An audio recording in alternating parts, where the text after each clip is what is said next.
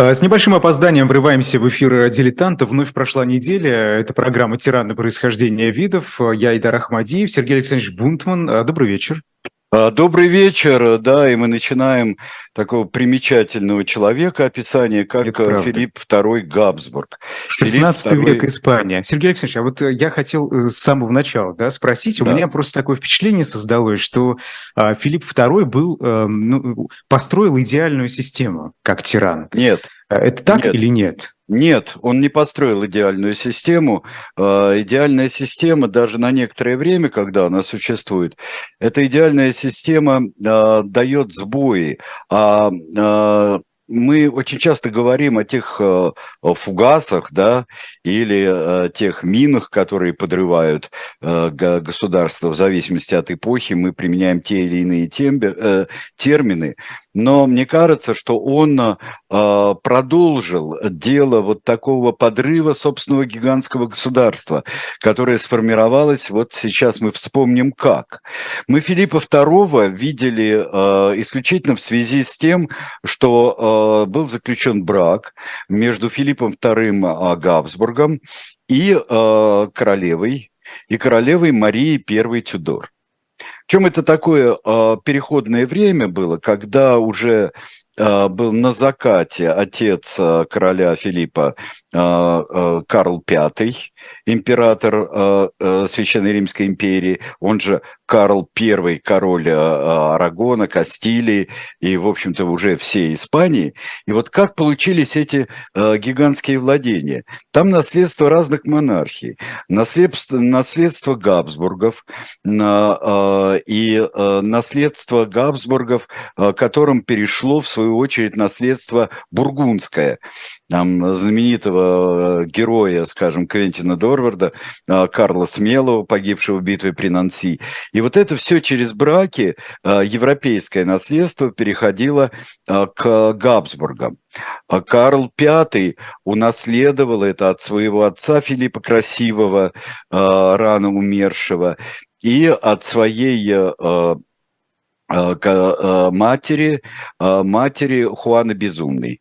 Сделаем, поставим хэштег на слово «безумное», потому что это, это нам очень пригодится и не столько в характеристике Филиппа II, сколько в очень смутной истории, одной из тех, которая породила легенд, черную легенду Филиппа II.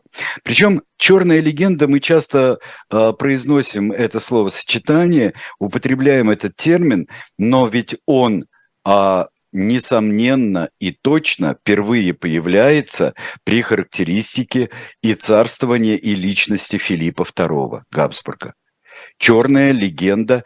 Это то, как э, э, испанцы сами э, назвали те рассказы о Филиппе II и об испанцах вообще, которые появлялись э, в странах, в основном протестантских странах и э, в стане врагов тогдашних Испании. Родился Филипп II в 1527 году. А, он был окружен вниманием а, сразу. Отец, конечно, носился по своим владениям, но не забудем еще, что а, и с тех пор, как предки его, католические короли, Фердинанд и Изабелла, Колумб им открыл Америку, и американские владения приносили всю, все царствование Карла, и Филиппа приносили гигантские доходы. Но а, вот мать его Изабелла Португальская, это тоже важно. Важно по двум линиям. Линия первая – это претензии на португальский престол, которые потом будут и осуществляться, а, а, осуществляться Филиппом II. И а, это близость родства близость родства между, а, вот по нисходящей линии между Габсбургами. То есть можно считать, а, что а, самыми далекими родственниками при, были, конечно, Максимилиан Габсбург и Мария, дочь Карла Смелого. Ну и что можно сказать, что действительно брак Филиппа Красивого и Хуана Безумный – это брак тоже брак достаточно далекий, а потом становится все ближе и ближе, и у дальнейших наследников э, э, испанских Габсбургов получается, что у них крайне мало, например, бабушек, двоюродных бабушек, дедушек, потому что они, бабушки и дедушки, у них одинаковые у них э, э, одинаковые у родителей, например, э, получается. Ну вот мы э, посмотрели э, да, на портрет, э, на парадный портрет э, э, Филиппа. Если нет, то давайте посмотрим. Давайте посмотрим на э, Филиппа, э, который очень важен, его портрет вот в Керасе. Э, Филипп воитель, э, Филипп э, победитель. Очень э, во многих своих затеях. Э, э, Филипп, который э, проиграет потом при битву за Южные Нидерланды, но потом их вернет, южные провинции. А семь провинций – отделяться. Вот это тоже одна из основных историй Филиппа II. Итак, вот давайте запомним вот этот портрет, где э, рыжеватый, ну, не очень уже молодой, рыжеватый, лысоватый э, человек, но он представлен э, в каком-то вот таком достаточно э, традиционном, но э, военном виде, как полководец он представлен. А что у него в руке? Это, по-моему, маршальский жезл вообще-то у него в руке должен быть, или скиптер, потому что на скиптер он не очень похож. Ну, как-то вот. да, странная да, форма. Да, сейчас э, вы извините, я через дорогу могу сбегать к Татьяне Пигаревой, исполняющей обязанности директора, э, э, директора Института Сервантеса в Москве, если она дома. Вот и доспросить, ну, мне кажется, что это, это атрибут величия или военной доблести, скорее, военного положения. А, что сделал э, Филипп, как его воспитывали? Воспитывали его хорошо. А, хорошо, потому что в, э, вообще-то в духе э, возрождения его воспитывали. У Филиппа соберется огромная библиотека. А, эта библиотека действительно по тем временам очень большая, 14 тысяч томов. И среди них есть Коперник, Пико де ла Мирандола. Э, у него есть э, мыслители Возрождения и раннего совсем нового времени, они э, присутствуют. Да, он католический король. Он, как прабабка и прадед, он, конечно, он, конечно, его главная задача – это отстаивать Испанию и испанские владения от вторжения протестантов, потому что уже когда он окажется, например, регентом Испании в 16 лет, а он должен был оказаться. Здесь дело не, э, скажем, смерти отца или неспособности. Нет, Карл V, э, как человек, постоянно кочующий по своим европейским владениям, по своей империи, все-таки он избран, э, избран императором Священной Римской империи, то он всегда назначал, назначал кого-то регентом, управителем, управителем его испанских владений которые э, при нем именно становятся центральными для всей, э, для всей империи. И э, а, это... а полномочия были как-то урезаны все-таки, учитывая, что э, король... Ну, конечно, и советники, э, и советники были, и конечно, какие-то вещи принципиальные, если там было бы объявление войны, да, и их надо было согласовывать с действующим королем, но это серьезная должность. Это серьезная работа, и она была поручена 16-летнему Филиппу. То, чего не а получится. это делегирование полномочий э, Карлом V, это, это э, типичная вещь или просто Типичная для него, потому что до этого он делегировал полномочия своей жене Изабелле, португальской. Вот она а, присматривала. А, когда было 12 лет, а, когда было 12 лет Филиппу, она умерла. Она умерла. Сказать, что кто-то из э, серьезных историков, э, кстати говоря, вот э, вы Уильяма Притчета, вы, вы, я думаю, прочтете, еще в середине часа мы еще раз покажем вам обложки этого двухтомника о Филиппе II.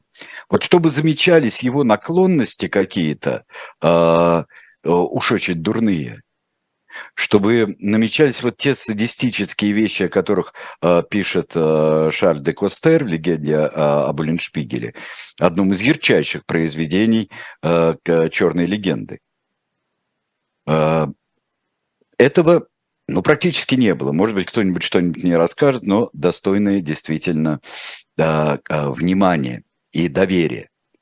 Филипп э, II Давайте сейчас э, пропустим некоторое время, потому что он путешествует.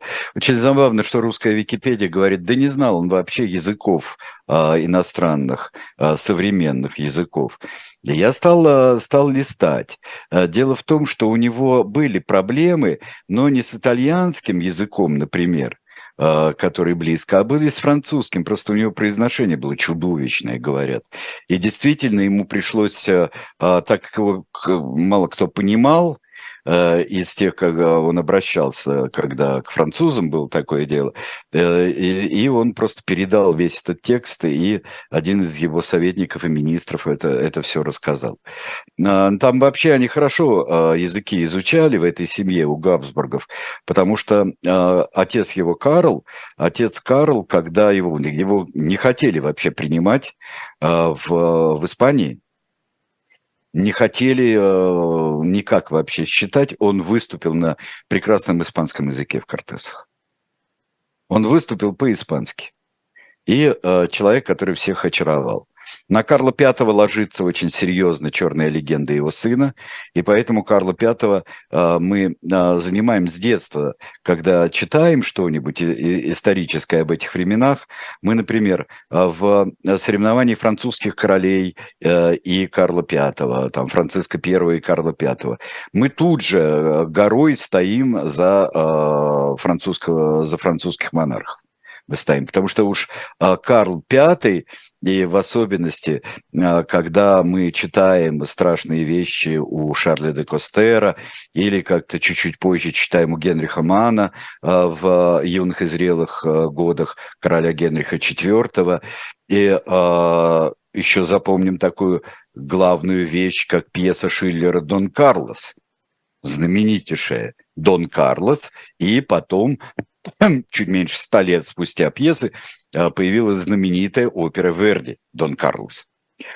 Вот, а пока все, а, тут совершенно а, Филипп ничего не знает о своей черной легенде, ищет себе ищет себе э, э, он резиденцию, и он в конце концов построит, вот покажите нам его великолепный Искариал. Э, это и монастырь, и резиденция, резиденция короля. Что о нем можно сказать? Он человек глубоко верующий был, он человек был достаточно замкнутый, э, не... Э, между прочим, черная легенда его в многоженстве а, обвиняла, но так как это а, обвинения очень часто исходят из а, Англии, да, у него было четыре жены, но это случается, он их не отправлял на плаху. Так что в Англии бы лучше, а, как говорит нам известный человек, Владимир Васильевич, да, он говорил, чаб кобыла мучала, да, вот вот. А, так что вот действительно английская кобыла должна была бы немножко после Генриха VIII должна была бы чуть-чуть так а, но к бракам, к бракам он относился серьезно. То есть он, во-первых, он относился и к своим а, бракам серьезно, и к системе браков он относился серьезно. Ну, это вот его религиозность, э, собственно, сказывалась наверняка. Я не думаю, здесь политика сказывалась. Потому что, смотрите, вот с одной стороны, а, Филипп II всю свою жизнь защищает католическую церковь от ереси. И от Лютеровой, и от Кальвиновой ереси. А, страшно боится, что ересь из Франции проникнет проникнет сюда. Южная часть Франции а, гугенотская, то есть кальвинистская. Потом во время религиозных войн он поддерживает католиков, но интересно, что он поддерживает католиков, что мы прекрасно знаем из романа, например, «45», да? он поддерживает не католического государя Генриха III, а он поддерживает Лигу, он поддерживает лотаринцев.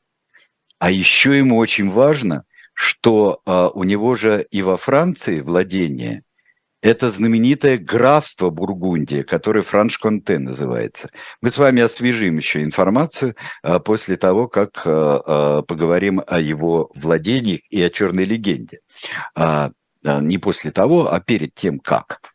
Так вот, а, он, например, он не дает Марии Тюдор, это ну, практически доказанный э, факт, не дает Марии Тюдор э, казнить э, э, Елизавету. будущую Елизавету Великую, Почему? свою сестру. Ну, во-первых, это нехорошо, а во-вторых, его гораздо больше волновало, что Марию Стюарт шотландскую выда, выда, выдали за Франциска, старшего сына, давнего врага Испании Генриха II. Генриха II, которого побили при Сен-Кентене, и вот после этого как раз а, здесь начинает а, выстраиваться Искуриал, а, как а, победа была хороша, но там произошли эксцессы, скажем так, убийство мирного населения а, а, в церкви Святого Лаврентия, и потому монастырь Святого Лаврентия в Искуриале, который становится резиденцией испанских королей и усыпальницей испанских королей – то есть это еще за, а, чтобы похоронить здесь отца и мать а, хотел это сделать и сделал Филипп II. Это еще и во искупление. Во-первых, нехорошо, во-вторых, это аполитично. Он был политик достаточно тонкий. Давайте напомним, что он становится сначала, он становится миланским герцогом, потом ну, там тоже э, династические были вещи, и он провозглашается миланским герцогом и так твердо э, ставит Испании ногу э, уже в Ломбардии, в Северной Италии, э, что очень не любили итальянцы, и э, есть и итальянская даже не легенда, а повесть достаточно черная, такая, как обрученные вообще. Это испанское владычество э, в Италии, э, именно в Ломбардии, кстати говоря. Потом ему отец предоставляет Неаполитанское королевство, э, для того, чтобы он был равен в браке с Марией Тюдор. Он должен был быть не герцогом каким-то, а королем. И вот он mm. был неаполитанский король. Карл V отрекается от своих владений. Он не отрекается от императорского, от императорского венца. Он отрекается от своих э, владений бургундского наследства, то есть от э, Нидерландов, от э, Франш-Конте, от графства Бургундия, от этой части и от испанской короны. И в 1956 году он становится, э, становится Филипп II королем Испании. Как он правит? Он правит через всевозможные советы. Как и отец, он э, не хочет пользоваться услугами каких-нибудь невероятно влиятельных министров. Тем более, что у него есть э, и будет у него э, плохой опыт предательства советников. Его, один из его советников сбежит во Францию, э, потом еще он сбежит по поводу, да, в Арагон он сбежит, и там будут восстания. Его плохо принимают, его, кстати, не очень принимают хорошо.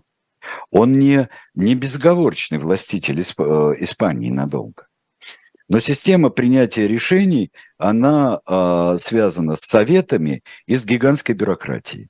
Это авторитарно, э, советы исполняют э, распоряжения, э, тоже э, руководят каким-то образом провинцией и в владениях испанских. Но это авторитарное, он один решает, это его подведет очень сильно. Это вообще всегда подводит. То есть абсолютно никаких групп э, влияния не было? Или все-таки были. они были, но Он их сократил, решение... эти группы влияния, он э, сокра... э, сократил, э, сократил намного.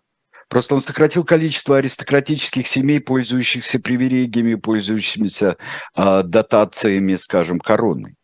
Но ведь это должно было повлечь за собой э, негативную, так скажем, реакцию и влекло постоянно. Испания страна бедная. А, когда будут говорить э, в противовес черной легенде, что это был золотой век, а, это не так. В жизни испанцев это не золотой век. А, вот когда мы вот через Пиренеи можно перейти, и мы в 17 веке мы видим такие вот бастиды, да, гасконские в Гасконе. Сейчас я думаю, что все поймут, почему я туда перескочил, потому что там сеньор, там деревни вот этой, улиткой так завернутой, сеньор – это тот, у кого крайний дом. То есть он сеньор, действительно, он благородный, но у него дом. И как э, у барона Сиганьяка, да, э, в Скоромуше, э, у барона Сиганьяка не было дверей даже. У него через окно вход был. И это оборванцы. И вот испанские дворяне, они во многом они бедны, они оборванцы, они живут чуть лучше, а иногда гораздо хуже своих а, крестьян. Участник одной из величайших битв, а может быть и величайшей морской битвы вот этого века, это битвы при Лепанто в 1971 году, там участвовал некий а, Сервантес Саведра. Вот и Сервантес напишет об этом очень хорошую книгу где вот мы увидим вот многих таких вот а, оборванцев. Так что это а не золотой же, век, но и не черный век. Ведь ну, потому что... даже можно, можно посмотреть, да, активность испанской инквизиции в момент правления Филиппа II, она достигла больших достаточно масштабов. Э, то есть оттуда наверняка выкачивались деньги. Почему экономика королевства? А, вот, вот смотрите, вот откуда выкачиваются деньги? Из еретиков, из маранов, из морисков и а, вот а, ваше, господин Ахмадеев, вообще заявление о том, что при, Филиппе II она достигла своего пика или достигла своего, это неверное заявление. Mm-hmm. А, и вот давайте сейчас быстренько пробежимся, потому что а, а, во всяком случае Испании мысль работала. И а, были, и это не а, государство а, темных изуверов, которые. Замечательная картина, я сейчас вам покажу. Шахматный турнир, который действительно на самом деле состоялся. Это первый шахматный а, турнир а, на а, Пиренейском полуострове. Вот вы видите здесь в центре монарха, и здесь персоны всевозможные и, и духовного звания, и светские персоны. Все вот наблюдают или участвуют в шахматной игре. А, политика э, анти э, политика, и которая отражалась во внешней политике, она отражалась по-разному. Э, это особо, которую мы рассмотрим, так называемое начало 80-летней войны, иначе Нидерландской революции. Это борьба с Англией, 1588 год, кульминация борьбы с Англией, э, это э, непобедимая армада. И это еще и лига, не только та лига э, священная, которая боролась против Генриха, Генриха Бурбона, Генриха Наварского, и в то время с ним достаточно дружившего Генриха III в Луа. Нет, это еще борьба с Атаманской империей. И вот э, посмотрите вот на это красочное месиво.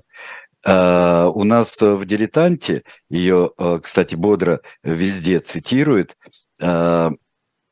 статья называлась «Конец галерного флота». Это действительно, это гигантское совершенно, невероятное галерное сражение двух, двух сил, морских сил это Венецианской, Испанской э, лиги э, и э, Атаманской империи. И э, младший э, единокровный брат э, Филиппа II, Дон Хуан, это бастард Карла V, от э, немецкой женщины, как бы немецкая женщина родила Карлу Пятому этого гениального э, молодого человека. И э, Дон Хуан добился победы. Дон Хуан Австрийский добился победы, и победа при Липанто, э, там, кстати, где был э, ранен Сервантес, и после чего у него рука так всю жизнь не работала. Э, это, это было потрясающее сражение, и действительно э, Османская империя не, э, не проникла в эту часть Европы. Посмотрим на владение Филиппа II в Европе, посмотрим и прервемся для того, чтобы поговорить опять же о Филиппе II после рекламного ролика. Что мы видим на этой карте? Видим карту, да? Карта есть, да? Да. Так вот, эта карта чуть позже. Это после 80-го года, когда э, не мытьем, так катанием, и э, достаточно усиленно Филипп II э, во время династического кризиса э, в Португалии отберет себе Португалию.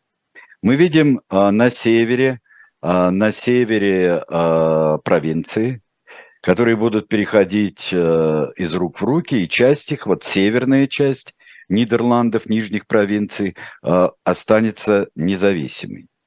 Э, Миланское герцогство, Ломбардия, а между ними вот то самое пресловутое графство Бургундия, Франш-Конте.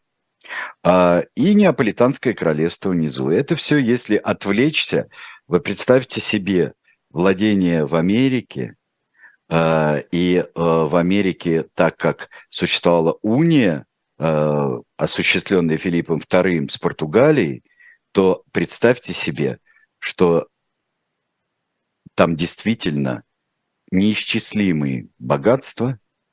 И вот здесь скорее надо спросить не от инквизиции, а куда девались богатства, богатства американские. Они девались на армию, во многом, на армию, да и то во фландерских э, компаниях знаменитые испанские терции, э, их единица построения, которая заслуживает отдельного рассказа, испанские терции недополучали э, денег. Слишком большая страна, слишком разные, слишком разбросанные, слишком непонятные, а, не, а, неорганизованные расходы. И запущенная страшно в, а, на самом Пиренейском полуострове экономически. Но это было связано еще и с тем, что, как всегда, сколько раз мы видели в наших передачах, когда изгнание или преследование – чрезвычайно активной части населения приносило тоже свои отрицательные плоды. Давайте прервемся. Живой гвоздь остается в Москве и ежедневно освещает для вас новостную повестку.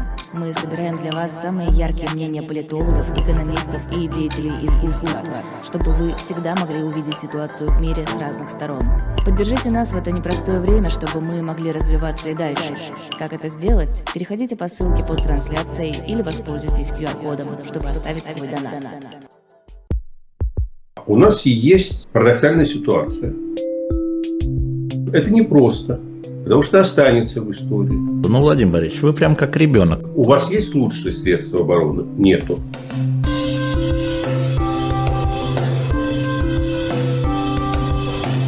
Мы же не живем в России просто так. У нас всегда должна быть какая-то миссия, ради которой можно сдохнуть. Это вообще вот кто доказал? Бжезинский.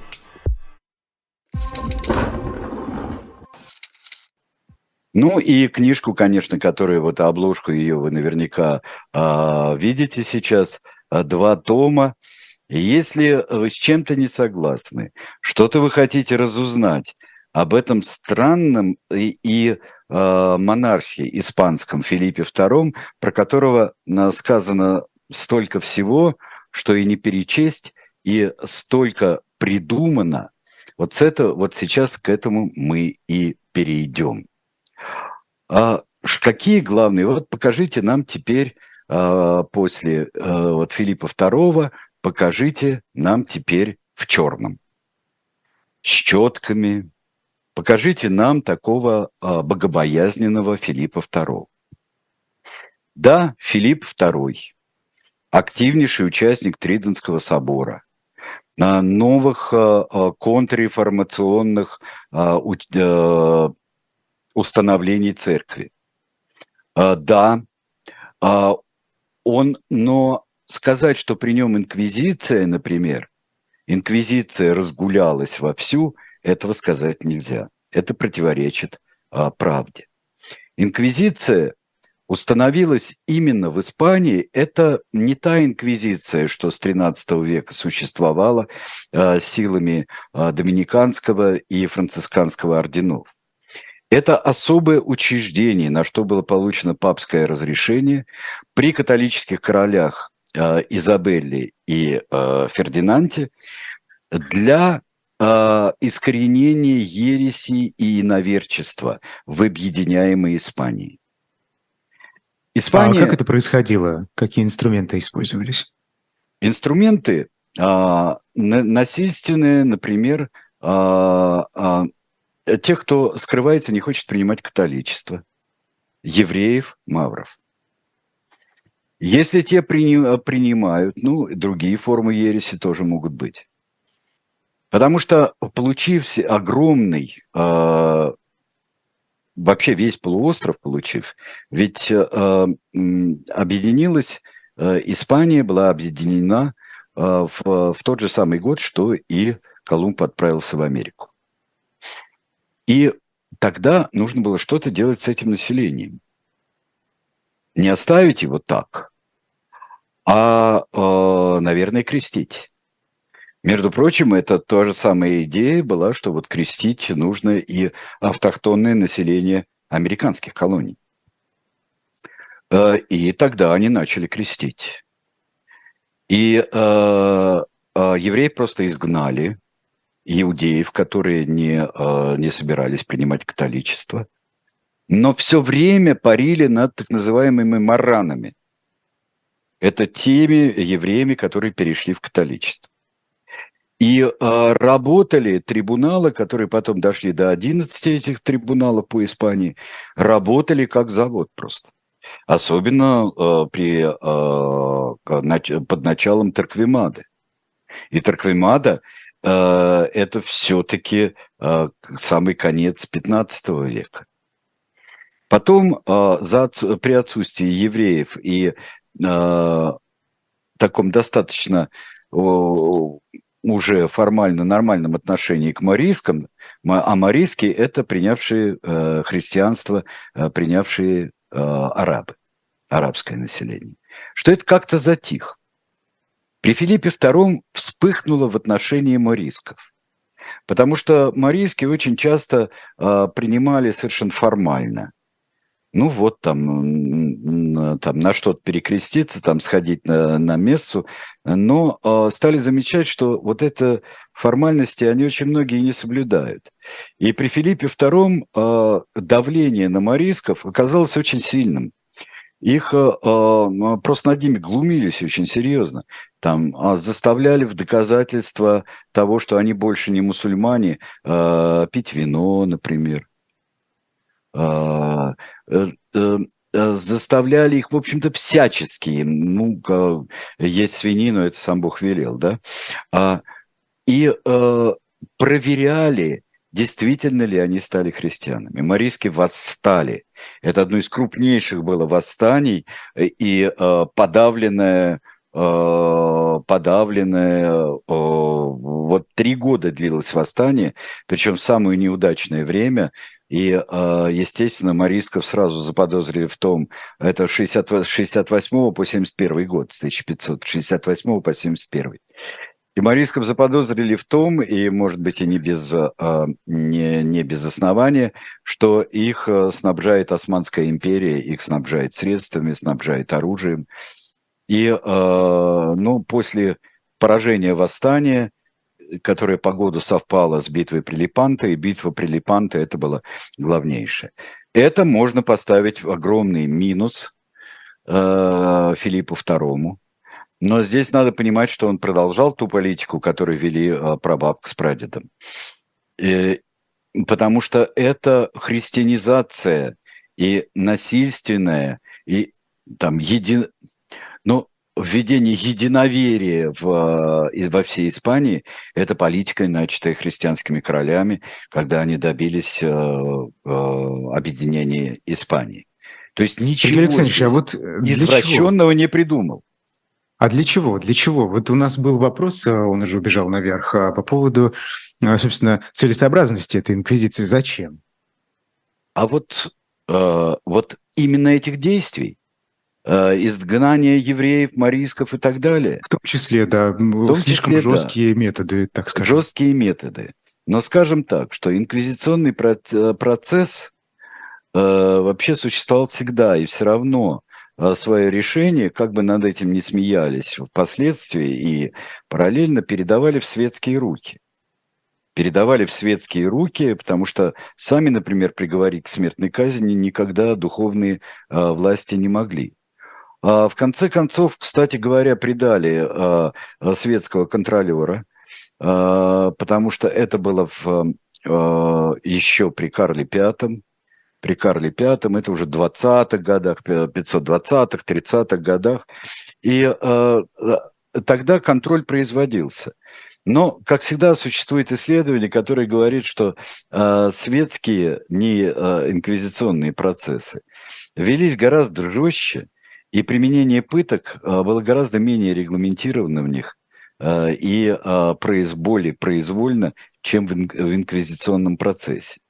Так что инквизиция, несмотря на то, что современная католическая церковь за все, за все, я бы сказал, перегибы неимоверные инквизиции и средневековой, и испанской инквизиции принесла покаяние, да, Папа Римский э, лично приезжал, э, да.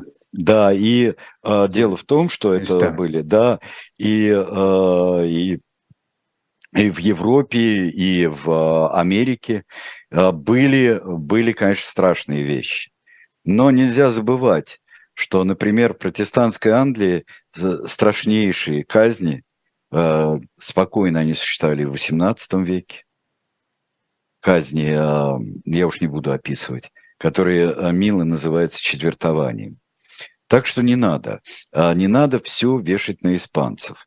Далее смотрим. Одна из главных проблем, ну вот это относится к тому же и поведение на, во время походов на Нидерланды. Во время походов на Нидерланды, что это страшные издевательства, да, война была зверская просто. Война была зверская, но связывать это с каким-то особенным извращением или испанцев, или извращением самого, э, садизмом самого Филиппа II не стоит. Не стоит, потому что вот то, что и закапывание живьем, и сожжение, и такие казни, как мы видели. Война началась э, с приговора к смертной казни Эгмонта и Горна – а в чем причина-то была? Не в преследовании веры, вообще-то, а в лишении привилегий тоже, вот ошибка авторитаризма, лишении привилегий, которыми с бургундских времен пользовались а, а, нижних провинций а, знать, пользовалась. И потом, ну, что эти нищеброды э, с нами там сделают? Они так себя и назвали, гезами, э, г, это нищие. И, э, и пошло гезы такие, гезы сякие. Да, это, конечно, война была освободительная, но, знаете, э, скоро еще не успеет закончиться вот эта 80-летняя война, как начнется 30-летняя война в 17 веке. И уж не надо никакого даже э, Брехта, чтобы потом написать «Мамашу Кураж». Э, и современники об этом столько напишут. Такие зверства были во время религиозных войн во Франции. Ну и по масштабам тоже пош, пошире. Да просто это, это просто какие-то кошмары. Говорят, э, католики жгли протестантов. Да, Кальвин э, жарил на сковородках католиков. Это, это, это было. И нельзя сказать, вот кто здесь, собственно, прав. Мы э, так... Дело в том, что у Нидерландов это освобождение от достаточно чужой цивилизации. Но началось-то все э, с ущемления в привилегиях. Есть один личный момент, очень важный в истории черной легенды э, Филиппа II. Это Дон Карлос. Покажите нам мальчика э, Дона Карлоса. Это единственный сын от первого брака э, Филиппа II. И мать его умерла от кровотечения родами. Он был очень странный мальчик. Его описывали как очень неуклюжего и некрасивого, и даже с, с какой-то патологией на лице мальчика. Да, он был такой, да, он любил читать, кстати говоря. Но вот за ним замечали и в... Он потом упадет, ударится, и только трепанация черепа сможет э, э, его э, вылечить. Трепанация черепа, ну там убрали гематому, внутреннее там кровоизлияние, замечательный испанский врач-анатом это сделал. Но это только усугубились его наклонности. Непримиримый, высокомерный. Э, говорят, что любил бить девочек, очень серьезно и как-то даже э, пытаться над ними надругаться, даже в очень юном возрасте. Э, он в разное время, например, на него попало, э, воду вылили из окна, он приказал сжечь дом. Почему он, он не любил очень герцога Альбу? Он становился все больше и больше э, обиженным, потому что он многие вещи делать просто не мог, потому что э, показывал признаки умственной осталости э, Дон Карлос. Но очень многого хотел. Например, он должен был возглавить, как он считал, э, войска в Нидерландах, а не герцог Альба. Э, не знаю, такой командир, как, как э, э, Дон Карлос – в общем-то, мог наделать много э, того, даже что преувеличивали э, в, э, во фламандских рассказах об этом. Некоторые его, мне кажется, он был, он, да, потом стал поддерживать власть с протестантами, не столько с протестантами, сколько с, ну, можно назвать сепаратистами, борьба, борцами за свободу Нидерландов. Он поддерживал. Действительно, был заговор, его заключили в тюрьму. Он э, умер э, то ли от птизита, э, он пытался покончить с собой, объявив голодовку. Но, во-первых, протестанты, нидерландские и английские, возвели просто на невероятные. Вот принц, писал Фокс, вот принц, замечательный, который боролся с перегибами отца, который вот мог бы стать таким, который мог бы да, подарить мир, это Дон Карлос. И чем дальше отходили от э, эпохи, Дон Карлос в романтическое время стал символом протеста против всякого мракобесия и против э, Филиппа II, который его сгубил. Это было несколько не так. То есть нет таких вот, э, вот фактов, которые бы, во-первых, опровергали умственное нездоровье э, Дона Карлоса, а во-вторых, бы особое жестокое отношение к нему со стороны отца. Почему мы говорили о, о, о браках очень близких, мы говорили. Но еще у него вот родная бабушка – это знаменитая Хуана Лалока, это, это Хуана Безумная еще. А, и в других наследниках а, Габсбургов испанских а, уже через поколение начнется совсем как нехорошо пойдет. И поэтому вырождение Габсбургской, Габсбургской династии в Испании, конечно, будет связано и с вот этими тесными браками, этой наследственностью и приведет к тому кризису, который поставит Бурбонов. Вот так что здесь один из элементов черной легенды, он тоже как-то не особенно а, работает. А, сразу подхватили книгу Лас Касаса. Мы говорили, вот а, Лас Касас был человек, который боролся за а, гуманное отношение к индейцам Америки. А, первый, где ее печатали, это везде печатали э, в протестантских странах. Печатали в Англии, э, распространяли. Вот какие испанцы это называлось. Кстати говоря, э, в случае э, с Доном Карлосом, здесь еще одна такая известная авторитарная э, штука сыграла свою отрицательную роль. Это отсутствие информации. Все говорили любую ерунду, а, что он жив-здоров, работает, играет в игрушки, ездит на охоту, а, работает с документами Дон Карлос, но о болезни его ничего не говорили.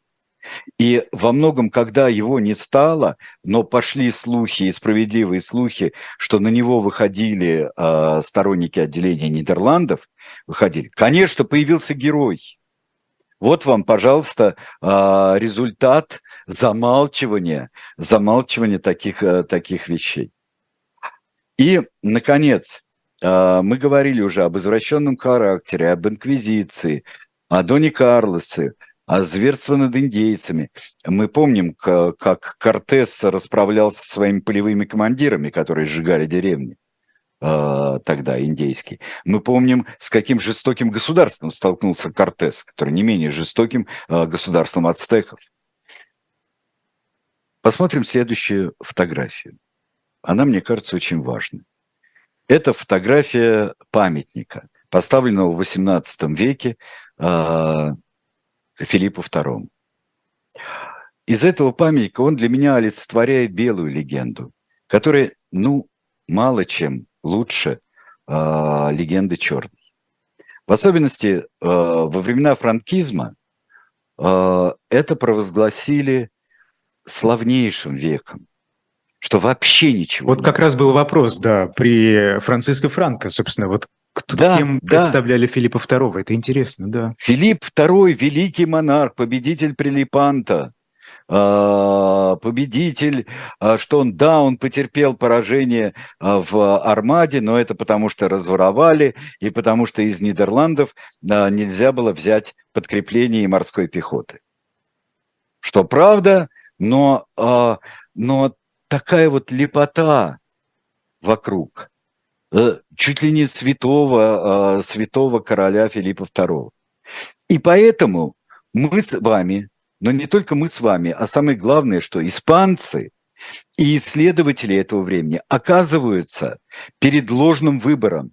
Ложный выбор между черной легендой и белой легендой. Если ты за, признаешь, что было не все так весело при Филиппе II, значит, ты работаешь на черную легенду. Если ты, а, если ты а, для, а для протестантов вот а, то, что вот ты чуть-чуть говоришь, что не все испанцы ленивые, как писал Рафаэль Сабатини, жестокие и коварные, тоже один из создателей, автор «Капитана Блада», но один из создателей «Черной легенды», что значит ты на испанской стороне и более того проклятый католик. Вот особенно как это было. Вот и историки бьются и бьются над тем, чтобы вытащить, как Мюнхгаузен за волосы себя, за косичку, вытащить и всех нас э, э, из этого ложного выбора. Как вы считаете, это возможно? Возможно, сегодня. конечно, возможно. Если сегодня, то, конечно, возможно. Но просто э, очень сильные вещи. А вообще э, Э, я бы сказал, что тяга к просвещению, она, конечно, штука очень сложная, и тяга к знаниям. Потому что гораздо легче, э, если ты даже сообразил, э, кто такой Филипп II испанский, а это тот, который кошку мучил, который обезьянку мучил, у которого там, а это тот такой вот, как у Шарля де Кастера в лучшем случае. И вот великолепный Владислав Дворжецкий, который сыграл у Алла с Наумовым а, сыграл в Тиле Филиппа II. Из этого необходимо выходить. Я, я всегда считаю, что а, выходить из глупостника которого написал, а, было написано «Мировой глупостник» э, всевозможных э, идей глупых. Там у всех англичанок большие зубы, там все э, немки блондинки, там и еще. Вот, вот и все испанцы вот такие, как испанцы, заносчивые мракобесы, трусливые, э, трусливые, коварные и ради своего э, фанатизма готовы, готовые всех убить, всех сжечь. Вот это то, что пошло э, после э, смерти Филиппа II, да и при жизни его. Так как англичане очень постарались, немцы постарались, фламандцы постарались. Покажем последнюю фотографию. Это Филипп III. Ну вот, Филипп от четвертой жены, наконец-то, а, Анны Австрийской, но не то, естественно, а, еще не хватало.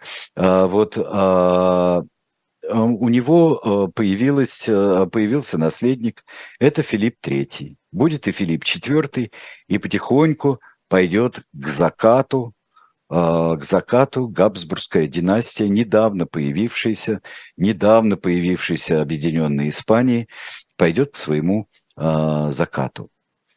И э, это очень сложная страна. И до сих пор очень много что не решено. С блестящим умом, э, но и с э, очень замкнутая на себе, но с э, э, донесшее и испаноязычие там до, до края света и чуть-чуть дальше.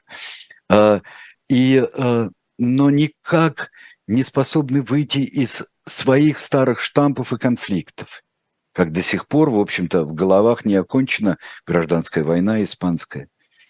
И э, я э, за что люблю всех настоящих испанистов и наших коллег, э, и писателей, и историков, за что люблю, потому что они очень тонко стараются с нами говорить об Испании и не впадая ни в белую, ни в черную легенду. Вот. Вот, пожалуй. Если есть какой-нибудь Вы сказали, что... вопрос.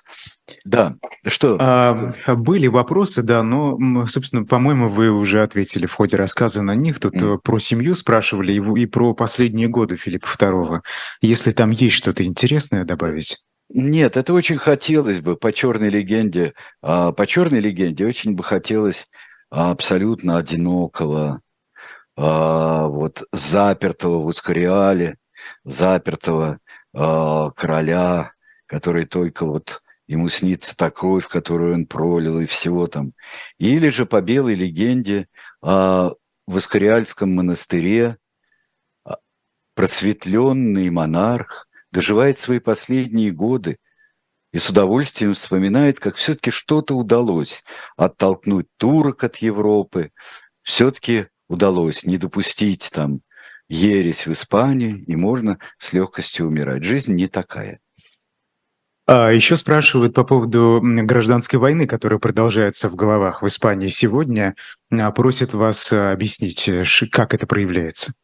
А вы знаете, по-всякому проявляется. Вот а, было у нас несколько лет назад мы с Ильей Францем а, участвовали в дискуссии по, после, а, после того, как Илья снял фильм, фильм о гражданской войне в Испании.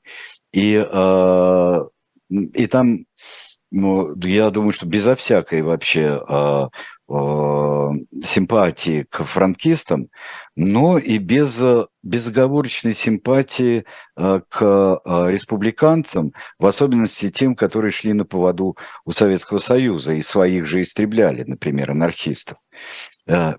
Боже мой, чуть голову не открутили друг другу. Чуть головы не открутили. И многие вещи, которые существуют, а, многие решения всякое, которое принимается по поводу а, увековечения того или иного а, события или человека, это правда, или захоронения да, это Франка. Вот, и это все очень и очень болезненно. Ну, у нас же до сих пор красные и белые не довоевали же. Не довоевали. А вот совсем, э, совсем недавно переносили, э, э, по-моему, из долины, эм, забыл, павших. Героев. Долины павших, да. Из долины павших, и как э, собиралась толпа, да, которая приветствовала Франциско Франко, его режим, да, это такие да. яркие кадры. И с другой вот стороны могли дней. быть, да, и э, масса мнений. Ну, э, это нормально, но это очень всегда все болезненно. Ненормально, когда прибивают гвоздями к экрану, к страницам книг одну, одну устоявшуюся, причем одностороннюю версию вот это, вот это ужасно. Ну вот Спасибо сегодня мы большое. постарались так разобраться. Через две недели встретимся, друзья. У нас будет небольшой перерыв. Да, пропустим мы. Дадим вам отдохнуть от тиранов. Ну и, возможно, посмотреть все выпуски, их уже несколько десятков, которые вы не посмотрели. Это можно да, сделать кстати на канале говоря, да. «Дилетант». Да. да. А, спасибо большое. Айдар Ахмадиев, Сергей Бунтман. После нас а, Александр Архангельский в особом мнении с Никитой Василенко, поэтому переходите на «Живой гвоздь». До свидания. Всего доброго.